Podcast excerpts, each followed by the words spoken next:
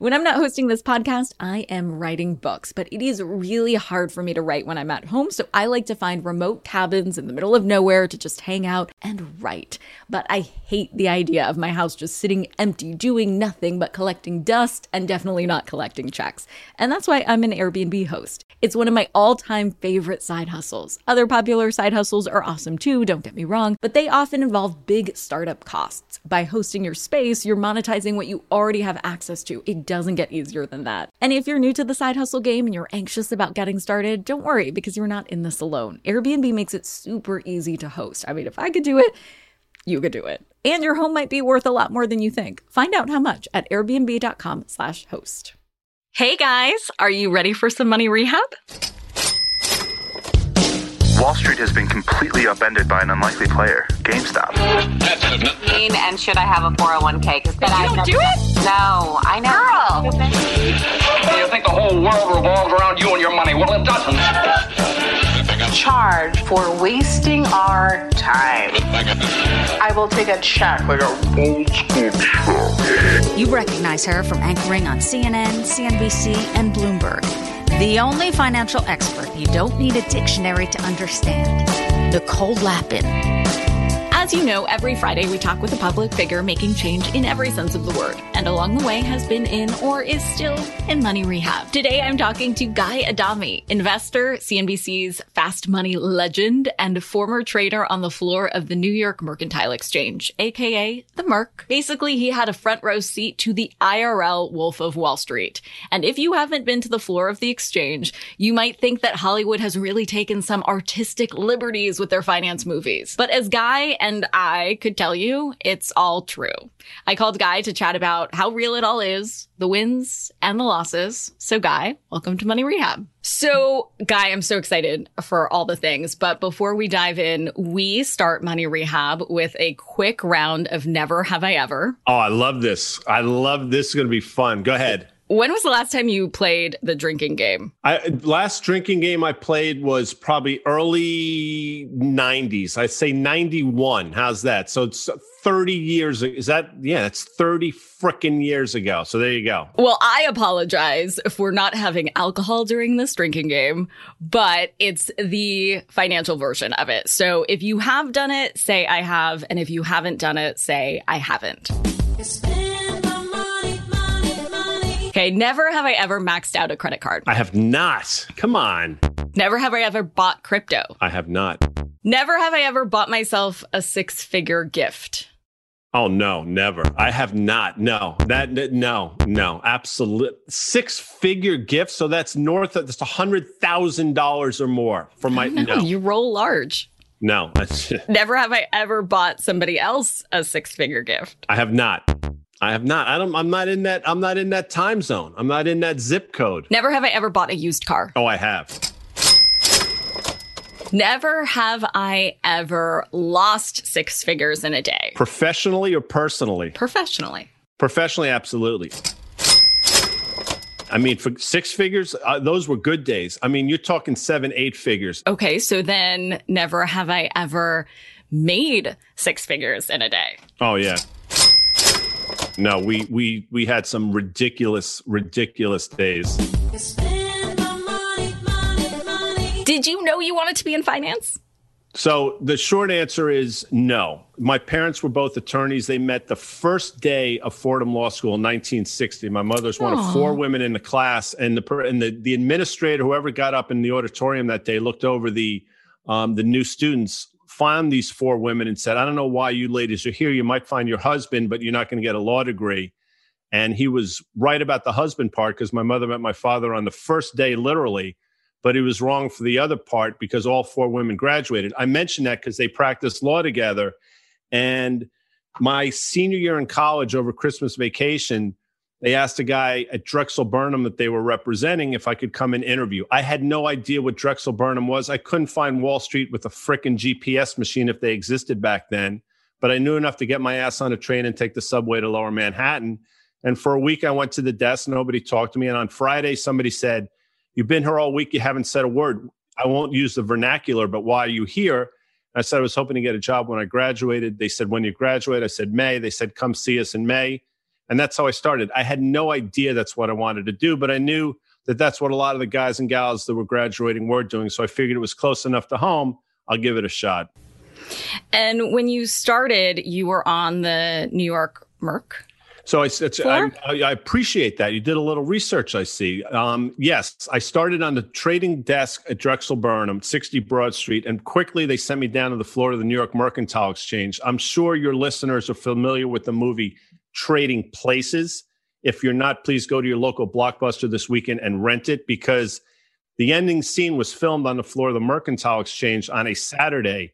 And all those crazy guys, and I say guys in this because mostly men, were actually brokers and traders from the floor that came on just to be in the movie. So that's what I did. To the extent that you've seen the end of that movie, that's actually what went on. That was a little theatrical, I get it, but that's where I worked for a good six months from I'd say the summer of 86 to early 87. Did you know what the Merc was? Fun fact, guy, I actually started when I was 18 on the floor of the Chicago Merc. Did you Badass. know that? Like a boss. What was that? Must have been. So I'll turn the tables on you. That must Ooh. have been um, really interesting environment for you, right? I mean, that's very. Listen, mostly men, high testosterone, a yeah. lot of assholes. You have to hold your own, and you have to very quickly earn their respect. And that's not for the faint of heart. So good for you for doing that. Thanks, Guy. It was not for the faint of heart. And there was, I think, one or two other women then. Mm-hmm. And I knew the difference because the girls' bathroom or the women's bathroom was so small. Like it was a little closet compared to the guys' bathroom. And I remember walking in, you'd have to have your heel no bigger than I think an inch or two. And then your skirt no more than five fingers above your knee or something crazy like, it's like that. going to Catholic school. Exactly. Except it wasn't Catholic school when you got in there. For sure. I mean, it was full on like Wolf of Wall Street style. I'm not hyperbolizing when I say that, right? No, like, not at all. A over dramatization of what really went on. No, and I think there are a couple documentaries out. Uh, your your listeners should watch. It's a fascinating. I will tell you that the six seven months that I was down there, that was an education that you could not put a price tag on. Not in terms of markets, all that was important. Human behavior, interaction, um, just the way people treat each other self-regulating stuff, which we get into as well. It was a real, real hands-on education every single day. And I'll tell you a quick funny story. So I'm not a small person. I probably go about six two at the time, probably 220 or so. So I'm not a small. And as you know, that job called for large people because you needed a presence in the ring, right? That's what it was. A lot of it was about. And one of the days I was there pretty early on, I was standing too close to the to the pit, as they say, and I feel hands, you know, on my shoulders. And the next thing I know, my feet were off the ground, and somebody lifted me up and moved me. And I'm saying to myself, "Holy, who is this human being?" And I turn around, and this guy's about six six, six seven, two eighty. His name was Rich Rizika and Rich was the floor broker for J. Aron, which was the commodities group at Goldman Sachs. And he basically moved me out of the way. Rich played football at Columbia, was in the NFL for a couple days, went on to be a partner at Goldman Sachs. But I said to myself, holy shit. I mean, as if this place is like this, I, you know, I really got to up my game. Fist fights almost every day. Um, and then these guys would all go out and drink together in the afternoon. It was it was fascinating. It's fascinating that you say that because I often tell the story of when I got picked up and moved in the oh. middle of the floor. But I am five four and a buck. I'm not six two mm-hmm. and 200 pounds. And so in the middle of a report that I was doing, uh, in the middle of the pit, some guy just picked me up and moved me out of his way. And I was like, what the Excuse actual me. fuck is going on? Right.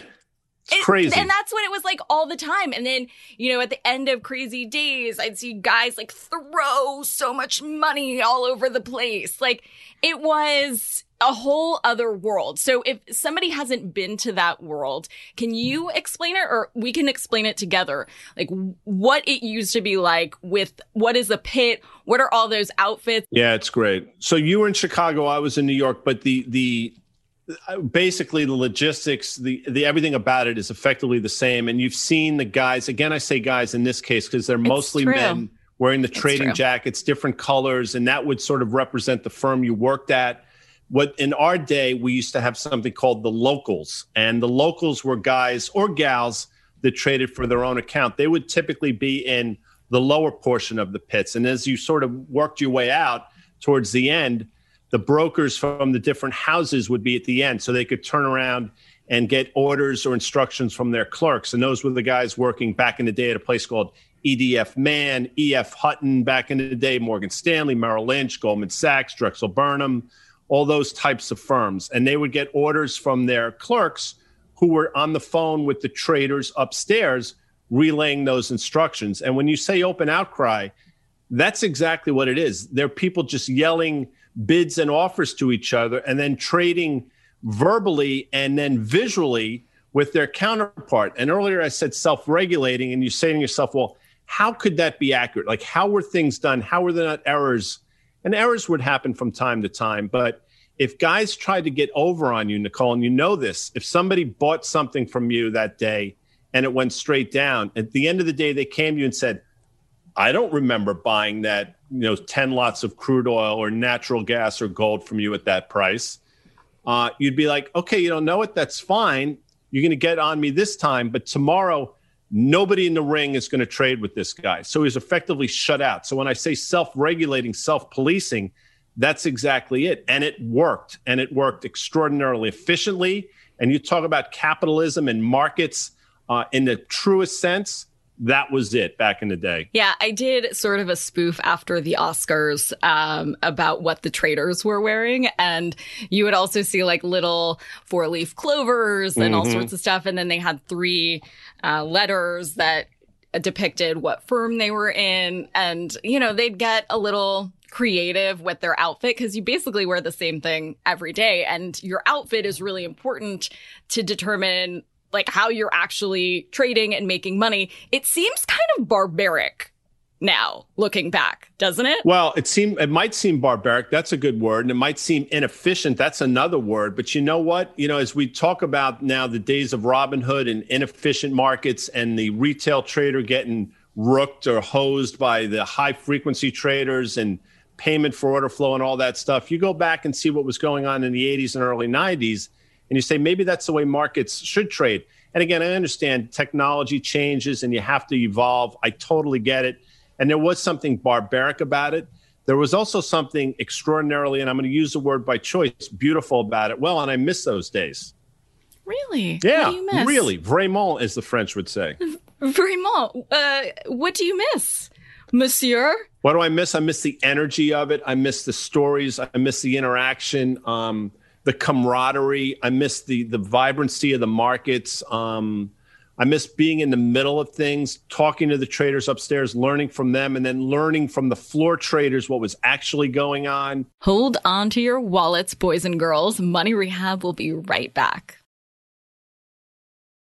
Now for some more money rehab. So, if somebody doesn't know what a commodity is, in the colloquial sense, I think we all know what it is, but what does it mean in the trading sense? Yeah, no. So commodities are things with an end use, effectively, right? I mean, we know. I think people would say, "I know what a commodity is. It's crude oil, it's gold, it's silver," but there are also commodities that trade in Chicago.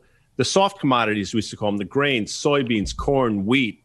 Um, back in the day, they traded potatoes. Natural gas is a commodity. Aluminum, obviously, the the base metals, zinc, uh, the trade in London. Those are all commodities, and typically those are things with an end use. Lumber is a commodity. Orange juice was traded a commodity. Now, I mentioned gold, but what I'll tell you is I don't think gold, although, you know, characterized as a commodity, I get it. It's really not a true commodity because it doesn't have an end use in the sense that a lot of these other things have. Gold to me is a store of value and something that I think should be in everybody's portfolio, but it's not necessarily jewelry notwithstanding a commodity in the true sense of the word. Why would you say that is? Because it's a hedge against. Well, it should be a hedge against. I think it's a hedge against fiat currencies. And if you look what's going on, obviously, with the world right now, you have these. Please hold for the listener. A fiat currency is just old school currency. Yeah. Fiat, yeah, and, okay. and basically, it's backed by the good faith of the government, which is effectively horseshit, pardon me. But what's going on now in the world, if you're really paying attention, which I know your audience is, you have all these central banks globally trying to devalue their currency against the next guys and gals. And by definition, that doesn't necessarily end all that well. And I think gold wins to this. I think Bitcoin was born from this fear of fiat currencies. So I think Bitcoin has taken some of the thunder away from the gold market. Gold market market cap, effectively the size of the market, is about $10 trillion, give or take. When Bitcoin, when when when Bitcoin was at its zenith, 65,000, I think the market cap of crypto was about 2.3 trillion. So if you think about it intuitively, if crypto didn't exist, that money probably would have made its way into the gold market. I think. Obviously, you can't do the counterfactual, but that's my sense. So for a lot of people, Bitcoin crypto has been a substitute, in a lot of people's eyes, a better substitute for gold. So, just to sort of break it down in basic terms, if you think the dollar is going in the wrong shitter, direction, then, yes, then you're right. gonna Good try to buy some gold because it would be, you know, something that's concrete Mhm. compared to the dollar, um, and. Likewise, if you still thought the dollar was going in the shitter, then Bitcoin would be an alternative currency compared to the fiat currency that you mentioned, which is like the dollar, the yen, the euro, and the currencies that you and I know. I think that's correct. I think day. that's exactly right. I think that's what you're seeing. And obviously, you know, the dollar had been under considerable pressure for a myriad of different reasons, not least of which the amount of spending that's been going on. You had this infrastructure bill out there. Right now, debt in this country, I think, is north of $31 trillion or so. When you think of that in comparison to GDP, we're probably at about 140% debt to GDP levels, numbers we've never seen before in our history. And, and I would submit that's unsustainable. And almost by definition, that's going to be negative for the dollar. The good news for the dollar is everybody else is doing the same thing. The bad news for the dollar is everybody else is doing the same thing because in a race to zero, nobody wins. So I do think gold's going to have its day. But to your point, I also think crypto probably makes sense. Although, as I told you earlier, I just can't wrap my head around it. And I've talked to a lot of people. if somebody's listening and they're like, I get it, guy, Nicole Gold, uh, it's a hedge, but I wasn't at Drexel and Goldman. I wasn't a gold trader like you were. So I'm confused. Is this the gold that I see on the commercials in the middle of the night? Like, where am I buying this? How am I doing it? That's fair. I mean, for a lot of people, they want to get into ETFs, and the GLD is the way a lot of people would play it. I would submit, and this is just my opinion, I'm not suggesting I'm right. That's the wrong way to do it. I think you actually want to be in the physical metal because if this does play out the way I think it is, I think you actually want to own the commodity. And you can do it vis a vis coins and stuff, or you could do it vis a vis some of these mining stocks. I think the one mining stock that everybody knows is Newmont Mining, which obviously had a huge run to the upside when gold was trading higher last summer, sold off in relation to gold and has recently bounced. But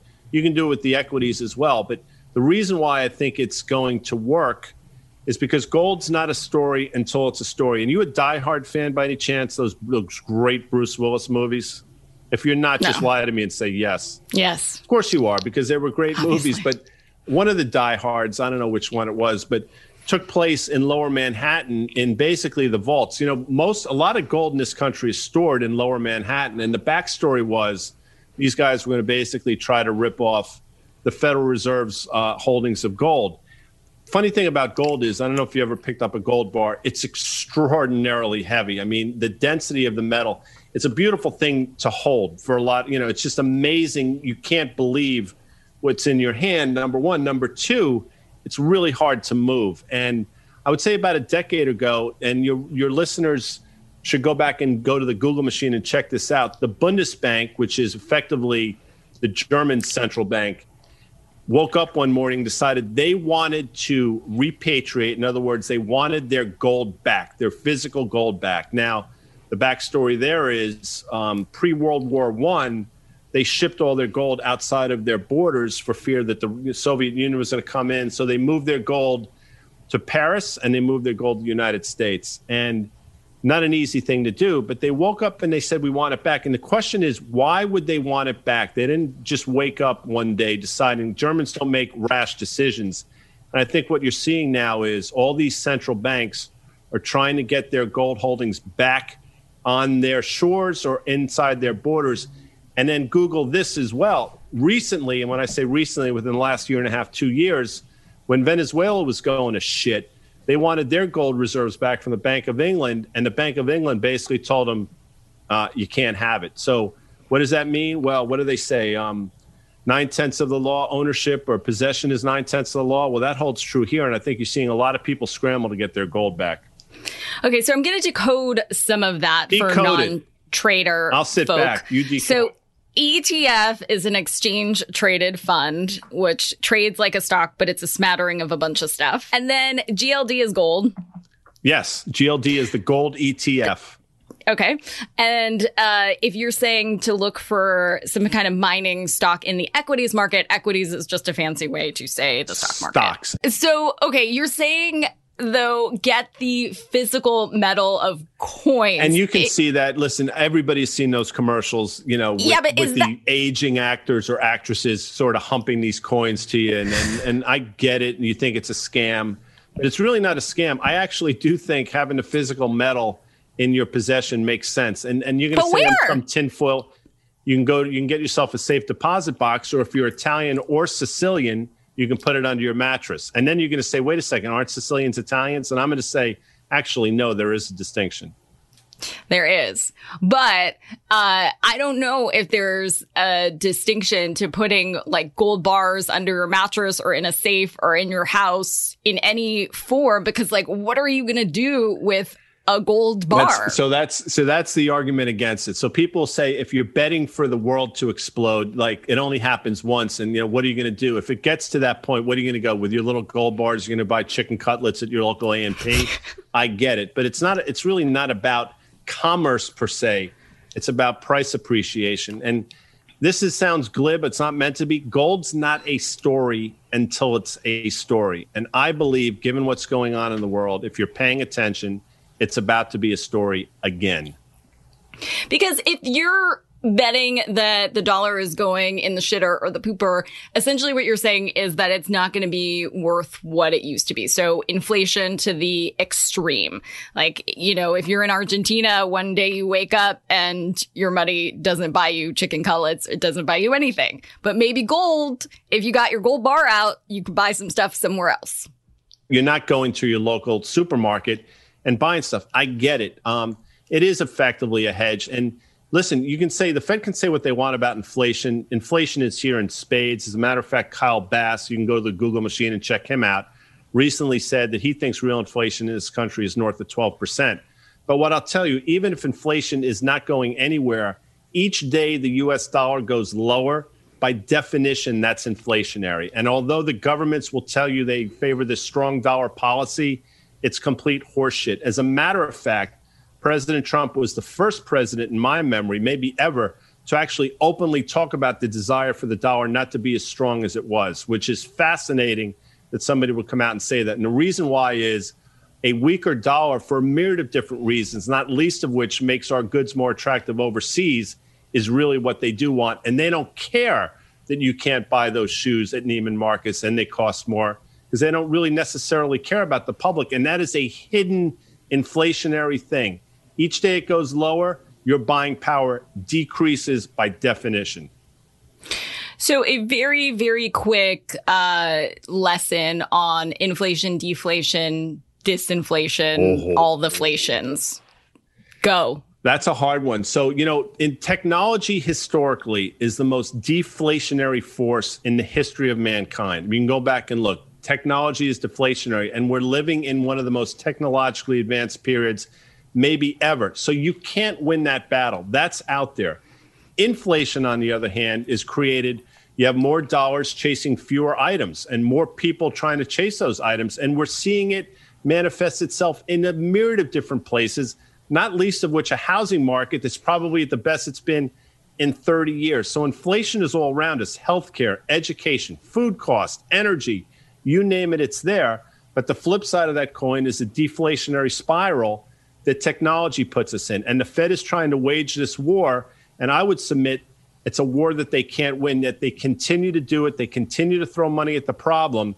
And what they've created effectively is the greatest wealth chasm in the history of the United States that's only getting wider. and it's only pissing people off more and more each day. So, when you are on the air talking about stocks, do you ever feel self conscious? Do you ever feel like you have imposter syndrome? Because I think one of the things I learned from anchoring a show on CNBC is that even if you know a lot about money stuff or finances. You don't know everything. And if you're a trader in one area, it's not like you know what somebody in the bond world mm-hmm. is doing exactly. And I think a lot of folks are scared to say they don't know. No, I think that's a great I'm glad you bring that up because I say it all the time. I think first of all, people really um they admire, they respect when you say I don't know. And they also admire when you say, I was wrong. And I got to tell you, I say I was wrong a lot. And it just happens. The market has a way of humbling you and doesn't mean I haven't done my homework, doesn't mean I was factually incorrect.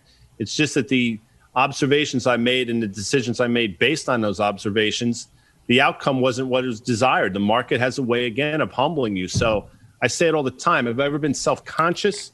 No. I mean, I've had some shitty haircuts, but short of that, no. But in terms of overconfident? Absolutely not, because I'm just I'm just basically providing opinions on something that I've been doing for the last 35 years. And I'll say all the time, I don't know if I'm going to be right or wrong. This is what I think based on the information that I have, and we'll see what the outcome is. You know, people are. I, we live in a world where people love to cast blame. Everybody else's, you know, it's somebody else's fault that I lost money, and we get that a lot, and I understand it. But what our show has tried to be is not a stock picking show we're a show to try to help people move up the learning curve and ask the right questions and understand markets a little bit better. Here's a tip from Guy you can take straight to the bank. Have a plan. Fear is paralyzing. You know, if you don't have a plan, emotion takes over. So, what does that mean? It means if you want to buy Apple at $140, you have to have the plan that if it trades 125, for example, I'm going to get out of a portion of that position because I'm wrong and you have to have a plan in place. Typically, people have no plan and they become paralyzed when things move against them or when things move in their favor. So, before you push that button to buy or sell a stock, know what your out is if you're right. More importantly, know what that out is if you're wrong. And the other side is don't be scared of this stuff. I mean, you should go in um, eyes wide open, understanding what you're getting yourselves into. But this is not rocket science. And I think if 0809 taught you one thing, there are no experts and nobody cares more about your money than you do. So just take ownership of it because as much as you want to put it in other people's hands, you're the one that ultimately makes the decision. Money Rehab is a production of iHeartMedia. I'm your host, Nicole Lapin. Our producers are Morgan Lavoie and Catherine Law. Money Rehab is edited and engineered by Brandon Dickert with help from Josh Fisher. Executive producers are Mangesh Hattikudur and Will Pearson. Huge thanks to the OG Money Rehab supervising producer, Michelle Lanz, for her pre production and development work. And as always, thanks to you for finally investing in yourself so that you can get it together and get it all.